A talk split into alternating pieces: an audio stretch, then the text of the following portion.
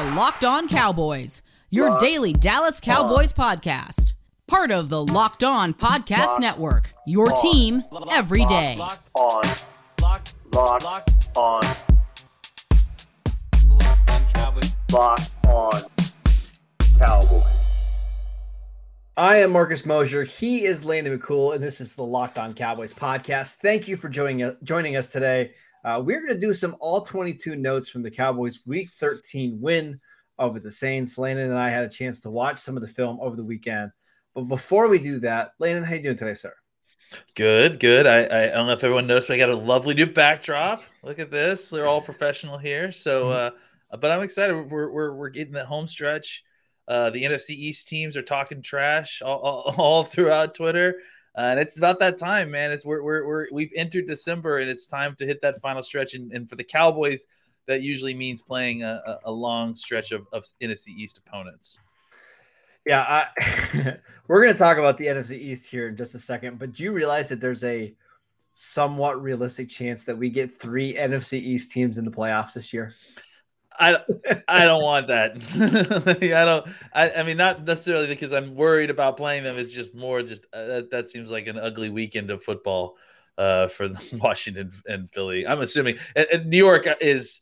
Uh, uh, I assume out of it, but but you know, then again, Yeah, I assume out. New York and Washington were out of it for a while ago. So there's also the possibility that all the rest of the NFC teams completely implode and somehow uh, hope against hope the Giants are into. If the playoffs started today, Washington would be the sixth seed in the NFC, and Philadelphia is the eighth seed. All they got to do is pass the 49ers here, and they'll be in the playoffs. So what a what a wild wild year. Uh, we're gonna get to them in a little bit. We we're, we'll say the, the little brothers of the NFC until the end of the show. Uh, but let's talk about the Cowboys, Landon. Yeah. Uh, we're gonna go through some of our all 22 notes. I want to start with the offense. Do you think the offense is broken after watching the film from Thursday night? No, I mean, I still feel the same way that I did kind of with my initial uh, watch through. And, and it feels like there's some play sequencing issues. There's some maybe trust in the lineups that they had at the time. Um, but I don't think that there's like anything wrong necessarily with the personnel. I don't think there's anything wrong with Dak Prescott and his accuracy. I, I think it, it it really was a case of a playing a very difficult That New defense Orleans defense. And it's Yeah. well coached. It's talented and well Absolutely. Yeah, and and I think that they've got it- it's it's filled with dudes, you know, that that are willing to make plays, that are making plays. I mean, even the guys uh, going in that we kind of were poo pooing a little bit, like Kwon Alexander had an incredible game. Mhm. And, you know, Mia culpa on that because he, he hadn't had a great season necessarily so far, but he played fantastic. Uh, and then there was lots of dudes along that defensive line. The defensive tackle group was just brutal, was really tough. Uh, I kind of I made a meme at some point on on Twitter of uh, uh, the you know the dog all pumped up and then the kind of weak looking dog and and and I did think that the difference really was that you know that the pumped up dog was the Saints defense man the, the, Yeah. of the run defense specifically when they when they were playing the run like they were just hard to move off the ball uh, they were fighting through double teams able to make solid tackles but when it was pass rushing time, it felt like just, you know, especially by the end of the game, Mhm. Dak had all day. Dak was just sitting back there and, and, and was really kind of unbothered at certain points. So, uh, it- you know, I think that that caused the Cowboys problems early is just how good the Saints run defense was and the fact that the Cowboys wanted to run the football. Uh, and then once they kind of realized that they could easily make hay with throwing the football, they changed a little bit of their kind of play sequencing. Uh, and then they found some success uh, specifically early when they were throwing the football. Yeah, I want to talk about Dak uh, because I think you're right. I I think Dak was pretty accurate in this game. Is there a couple throws I think he wishes he could have had back? Yeah, I think the one to CeeDee Lamb where on fourth down, I think he in hindsight he would have thrown that ball with a little bit more loft, let CeeDee adjust to it, but he had a guy right in his face. What it's what it's a miss. It's whatever. Other than that, he was pretty good in this game. It's just as you mentioned, the play sequencing and the, some of the play designs I just did not love. So I don't think it's a problem like their quarterback is broken or anything like that. It just seems like they're a little out of sorts. And I think part of the reason why is I mean, Connor McGovern's just not as good as Connor Williams. I know Connor Williams gets more holding penalties for whatever reason, but on the other 65 plays in a game, Williams is just better. And it seems like that's having a big impact on the offense. Yeah, I mean, again, I, I hate to be like that, but I mean, you you and I have been saying this since the you know since it happened that this is probably not something that the Cowboys should have done, uh, and the timing of it was questionable to the say the least. reason that it makes sense is if you're looking long term because McGovern has another year left in his contract and maybe Connor Williams is leaving. But if you want the best five linemen on the out there, McGovern isn't one of them.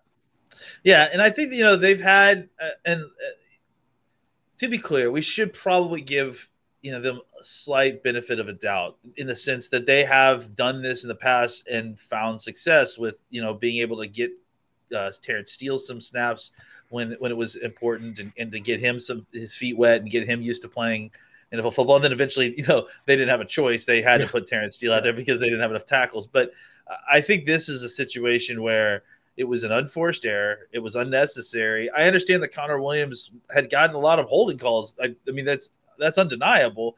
Uh, but I think you said it like you know two or three holding calls in, in the span of 60 plus plays where Connor Williams is playing good football and the rest of it um, you know that's that's kind of rough and, and I think that's the issue right is that uh, do you would you give up two or three holding calls uh, For a for, you know player? 65 65 Well- plays of lesser football so And here's the thing: is it's not like if we bench Connor Williams, all of a sudden all the holding calls are going to go away. no right? exactly yeah It's, we saw McGovern get penalized a couple times in this game, so I just I don't understand it. But Yeah, I think I think it's you know just based on watching the tape the last few weeks, and and look, the idea is that it's going to improve as he gets more experience, but you know as it is right now, uh, there's I, I just think that there's a risk that you're going to continue to kind of throw things off a little bit if you don't find a way to put Connor Williams back in, and and, and it, it, was a little bit more disruptive, I Yeah. think, than they anticipated. I, I think it helped having La'el Collins back last week, and I think that they should continue to put La'el Collins out there at right tackle. Uh, but you know, again, in back-to-back weeks, unprompted to swap out two starters at the offensive line when you're on a short week, uh, it just seemed ill-advised, and and, and ultimately, I think it, it kind of bit them in the butt. Uh, I've got another question about the offense for you. But before we do that, I want to tell you guys about DirecTV. DirecTV Stream brings you live TV and on demand favorites together like never before, which means you can watch your favorite sports, movies, and shows all in one place. And the best part, there's no annual contract. So stop waiting and get your TV together with DirecTV Stream. You can learn more at directv.com. That is directv.com. All right, Lynn, a couple things. Since the Denver game, we're seeing a lot more of, teams go cover zero or cover one against the Cowboys and just load up guys on the line of scrimmage, even on early downs. And the Cowboys have chosen sometimes to run into heavy boxes. And when they throw out of these, you know, against this personnel grouping and the alignment, they don't always have success. So, what's the key for the Cowboys to beating a lot of cover zero and cover one coverage? Well, getting healthy. I mean, having Cooper, uh, having Amari Cooper back, I think is going to be a huge thing. Simply because it makes, first of all, it gives you one much better option to kind of beat the the uh, blitz. It's to you Yeah. know if you get if you get Amari Cooper one on one, and that's the other thing too is that part of the reason that you that that teams felt like that they could get in cover zero and cover one is because you didn't have Amari out there or you didn't have CeeDee out there, you didn't have both, right? And when you ha- don't have three guys out there who can easily beat one-on-one coverage, uh, it, it's a lot uh, less dangerous to to kind of you know send the whole house and and, and worry about whether Dak's going to be able to figure out in time because uh, you're not going to have guys who are going to gash you so hard. So I, I do think that once now that you've got your full complement of wide receivers back, hopefully they're all kind of healthier than they were last week. Mhm. I think it's going to be more difficult for teams. To, I mean, I'm sure teams will still try that because ha- they've had some success there, but I, I think it's going to be more difficult for them to have success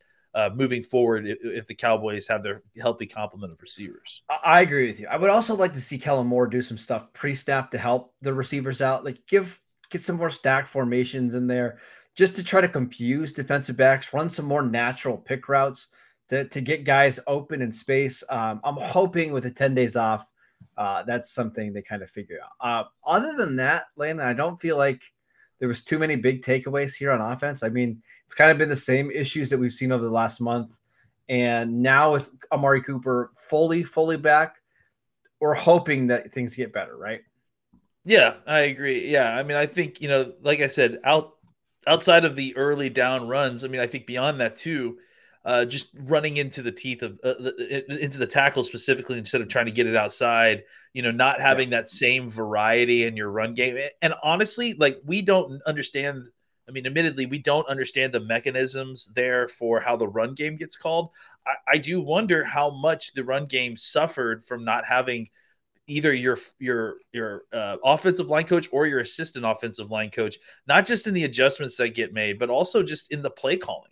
I think mm-hmm. that you know th- these guys are the ones who are designing the run game in the large part. So not having them there to kind of see what is and what isn't working on a deeper level, uh, I, I, think you know was was a loss for the Cowboys, and, and hopefully you know something that they're going to you know be able to rectify next week when the when they get those guys back healthy. All right, let's go to the defense. Um, a million different places we could start. Uh, let's start with a positive. I yeah. think Osa Odighizuwa had the best game he played in the last two months. Like he had some games where he really struggled. Um, he did not play well on Thanksgiving. Did not play well against the Chiefs. It was nice to see him have a bounce back game. He had a number of pressures. Was pretty good in the run game. Um, I, I just thought he was he was good in this one. So any any comments on him before we move on? Yeah, I mean it's been a tough month for him. I mean, I think you look at the fact that they played, like we said, three games in twelve days, and, and he is basically been holding down the defensive tackle position almost on his own. You know, I mean, they've been rotating guys in there. Watkins has obviously played a little bit of better football, had a nice pick, but uh, you know, overall, it's been Osa Odighizuwa that's been stirring the drink in the middle of this defense, and then they've been you know rotating uh, defensive end types as pass rushers on some kind of NASCAR packages to kind of help get some pass rush there. And you know, obviously Parsons has been blitzing in there too. So, but for the most part, as far as pure defensive tackle play, they've been very heavily reliant on this rookie who's had a very good season overall. But I think he just kind of hit a wall. I mean, that's a lot to ask for a young player uh, I mean, I don't know that he's ever played three games in 12 days before. So uh, it was good to see him bounce back in this mm-hmm. game. Uh, and I think, you know, it bodes well for the fact that you're going to get Hill back, you're going to get Gallimore back, so you can hopefully kind of get a rotation going so you're not constantly having to rely on Odighizuwa to be the kind of catalyst at your defensive tackle position. Now you might have some other guys who might be able to help you out there and, and get him some rest. I'm really curious to see how this defensive line room shakes out when we get Trysten Hill back and you get Neville Gallimore back this week because Osa Odighizuwa played 39 snaps uh, against the Saints. My guess is that's probably going to go down a little bit. Wouldn't you think? Probably closer to 30 yeah. snaps a game. I would probably. So. Yeah, yeah, for sure. Over the last two games, though, Landon, Carlos Watkins has played 49 snaps. Justin Hamilton 69 snaps. Wow. Is Carlos Watkins going to be the guy that gets squeezed out of the rotation? You know, I mean, that's an interesting question because, and, and I have not looked at his snap distribution, but I know that one of the things that Watkins can do is that he can play that one technique. He can play that kind of nose mm-hmm. nose technique a little bit more than you would like to give Osa a bunch of snaps there. So uh, I wonder if anything that maybe Hamilton snaps comes that back down a little bit, and then Watkins, you know, uh, kind of eats into his uh, one technique snaps a little bit. Well, and then they may, maybe just move Watkins more to a full time one technique role to make room for all the other three techniques. There, there's also a chance Quinton Bohanna played 25 snaps over the last two weeks.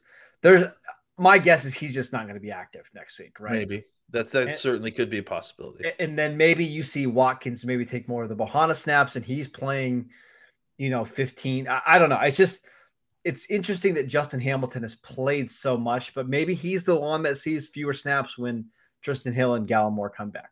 Um, all right. So also good game.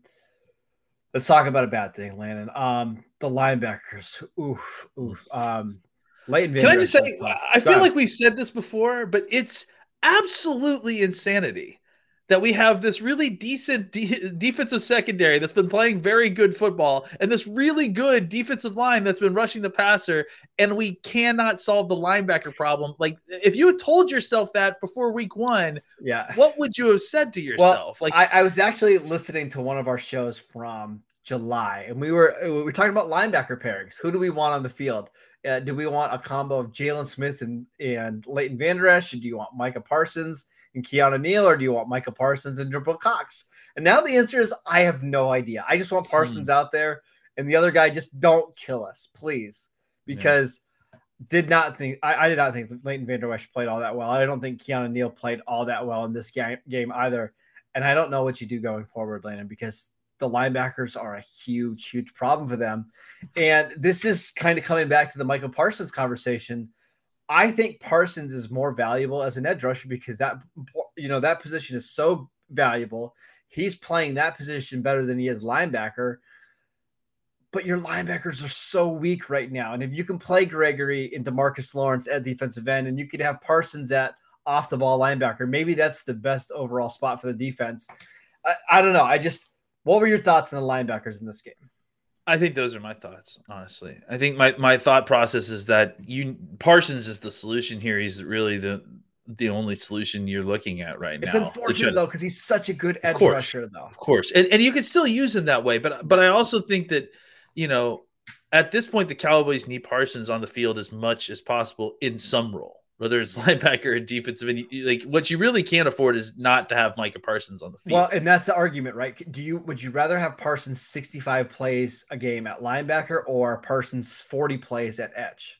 I think I'd rather have Parsons at 50 snaps of both. Is where I is where I'm. no, I mean that's where I'm at. I mean that's that, probably you know, the right answer. You you are probably right to be honest. Yeah, is is to get like you know and, and honestly, I think it's closer to 35 snaps if he's playing full defensive end. It, it's it's really really difficult. So I do think that it's like a 50 you know 45 snap thing where he's he's playing edge when they need him to on, on, key third downs but he's playing linebacker when they need him to too because you know they need him on early downs to kind of get some of these teams into third and long situations. So uh, yeah now that you've got gregory back now that you've got uh, lawrence back you can afford to do that a lot more. I mean that's that was the other thing before is that you just couldn't afford to not have uh, parsons rush the passer you've got guys back at both the defensive end positions and also in, in the defensive tackle position. So your front four looks a lot more solid than it did just even a week ago.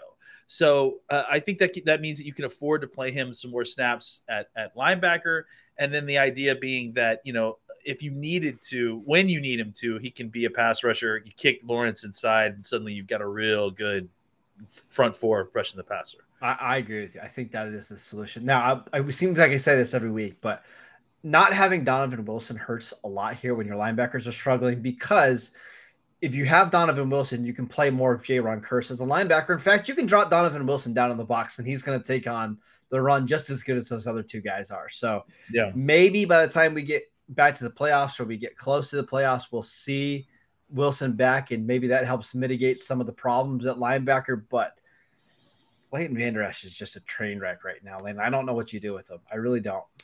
Yeah, he's just uh, you know he it's it's very similar to what happened with Jaylon, right? Where it just feels like he's lost all the bursts and athleticism, and and I don't know if it's just injuries piling up or whatever, but he just doesn't doesn't look like the same athlete at all that he used to. So he just looks like a big slow guy instead of a big guy that moved in, like incredibly well for someone his size. That that side of his game is gone, and and when you know it, it you think about when we go all the way back to our evaluations of of Leighton Vander Esch, right? We, we talked about how he didn't really take blocks on coming out of mm-hmm. college because mm-hmm. he didn't ever learn to because he didn't ever need to, right? He, he, was, he was so, so, athletic, athletic. Yeah. he could just get around the blocks and, and get through them and slip them.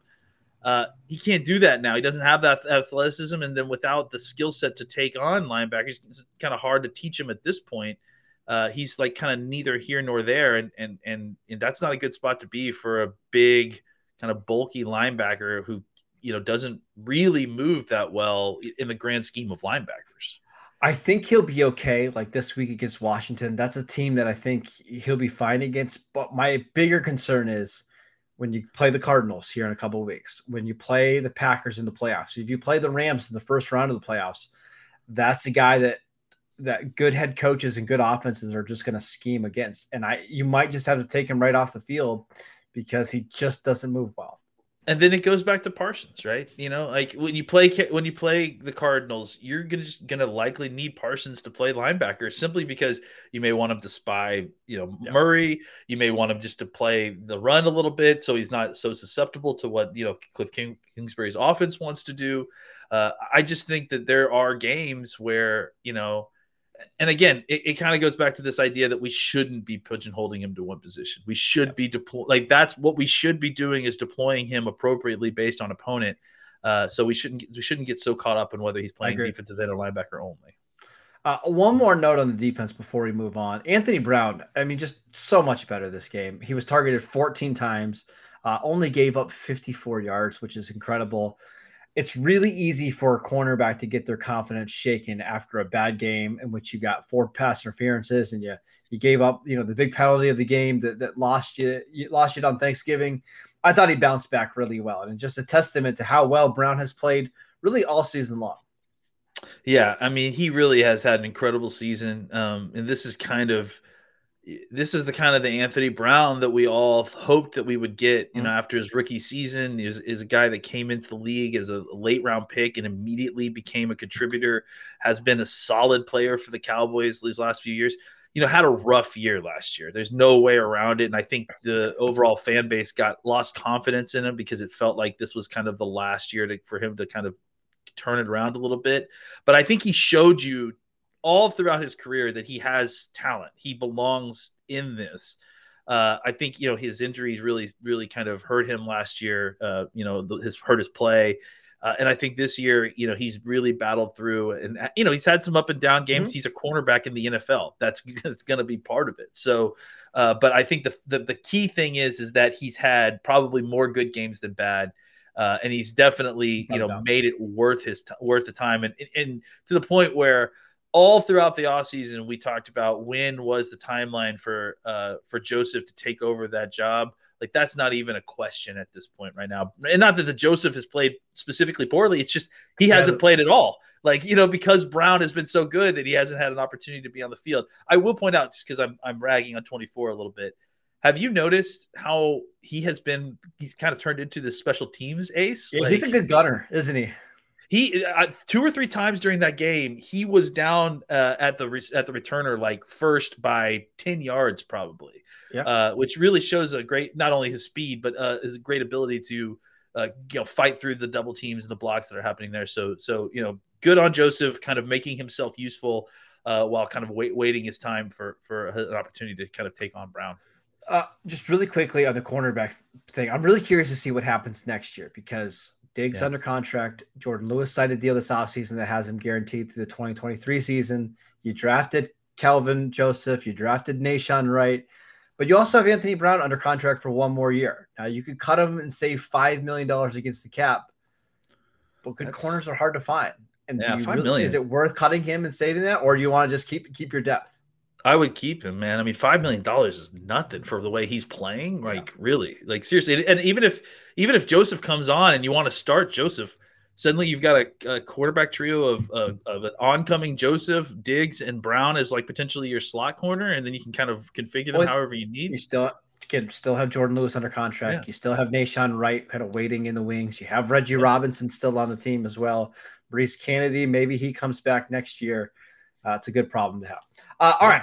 Let's uh, let's take one more break so I can tell you guys about Bet Online. Bet Online remains your number one spot for all the sports action this season. Head to the new updated desktop or mobile website to sign up today to receive your bonus.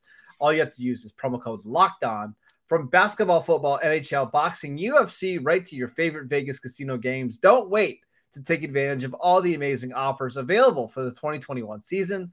Bet Online is the fastest and the easiest way to bet on all of your favorite sports.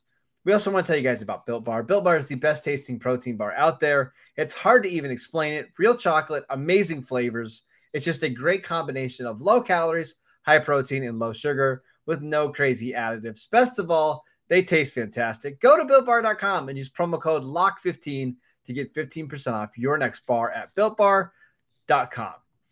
All right, Lena, let's wrap up the NFC East from the weekend. Uh, let's start with Washington, who beat the Raiders 17 to 15. It's actually the second straight week the Washington football team has won a game 17 to 15. Uh, their offense continues to sputter a little bit. Uh, they walked the ball up and down the field on the first drive of the game, uh, did not do much the rest of the day. We've had the Eagles, who are now firmly entrenched into a quarterback controversy with Gardner Minshew against Jalen Hurts. And then we have the Giants who put up nine points against the Miami Dolphins. Uh, Mike Glennon, 23 of 44 for 187 yards, and he got hurt meaning Jake Fromm will start this week for the Giants. So I can only assuem he hurt his neck, right? Because he, like he did, he got like, a concussion. So Oh, okay. I'm assuming his huge neck just Yeah, it's- back and uh, which team are you the most nervous about in this in this division?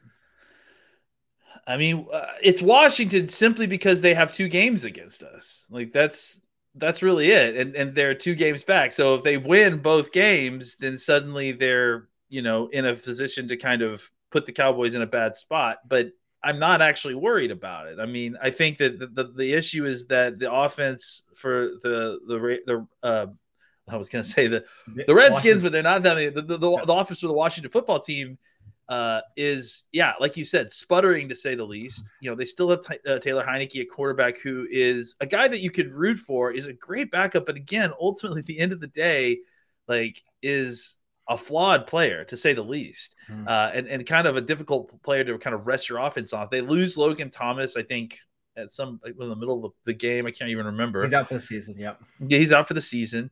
Yep. Um, you know, I just think that Washington's the team simply because they have the opportunity.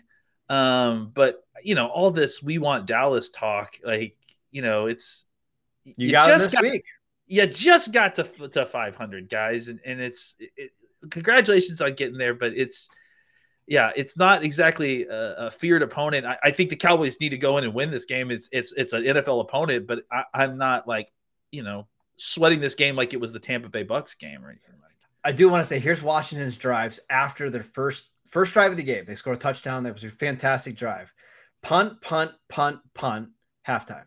Punt, touchdown drive, interception, and then a field goal drive where Taylor Heinicke three times in the same drive threw the ball to a Raider defender who dropped it. That Yeah. was their entire offense against the Raiders. So, I mean, they can. They'll have some drives that are really, really nice, um, and they'll look good. And and Heinicke will look, you know, competent. But way too often they're just not consistent at all. And that's kind of what we knew Washington would be this year. They're going to be a team that probably wins around eight to nine games, but not a real contender. The Cowboys need to show them that you know on Sunday that's that's the case. Uh, are you nervous about that game at all? The, this Washington game?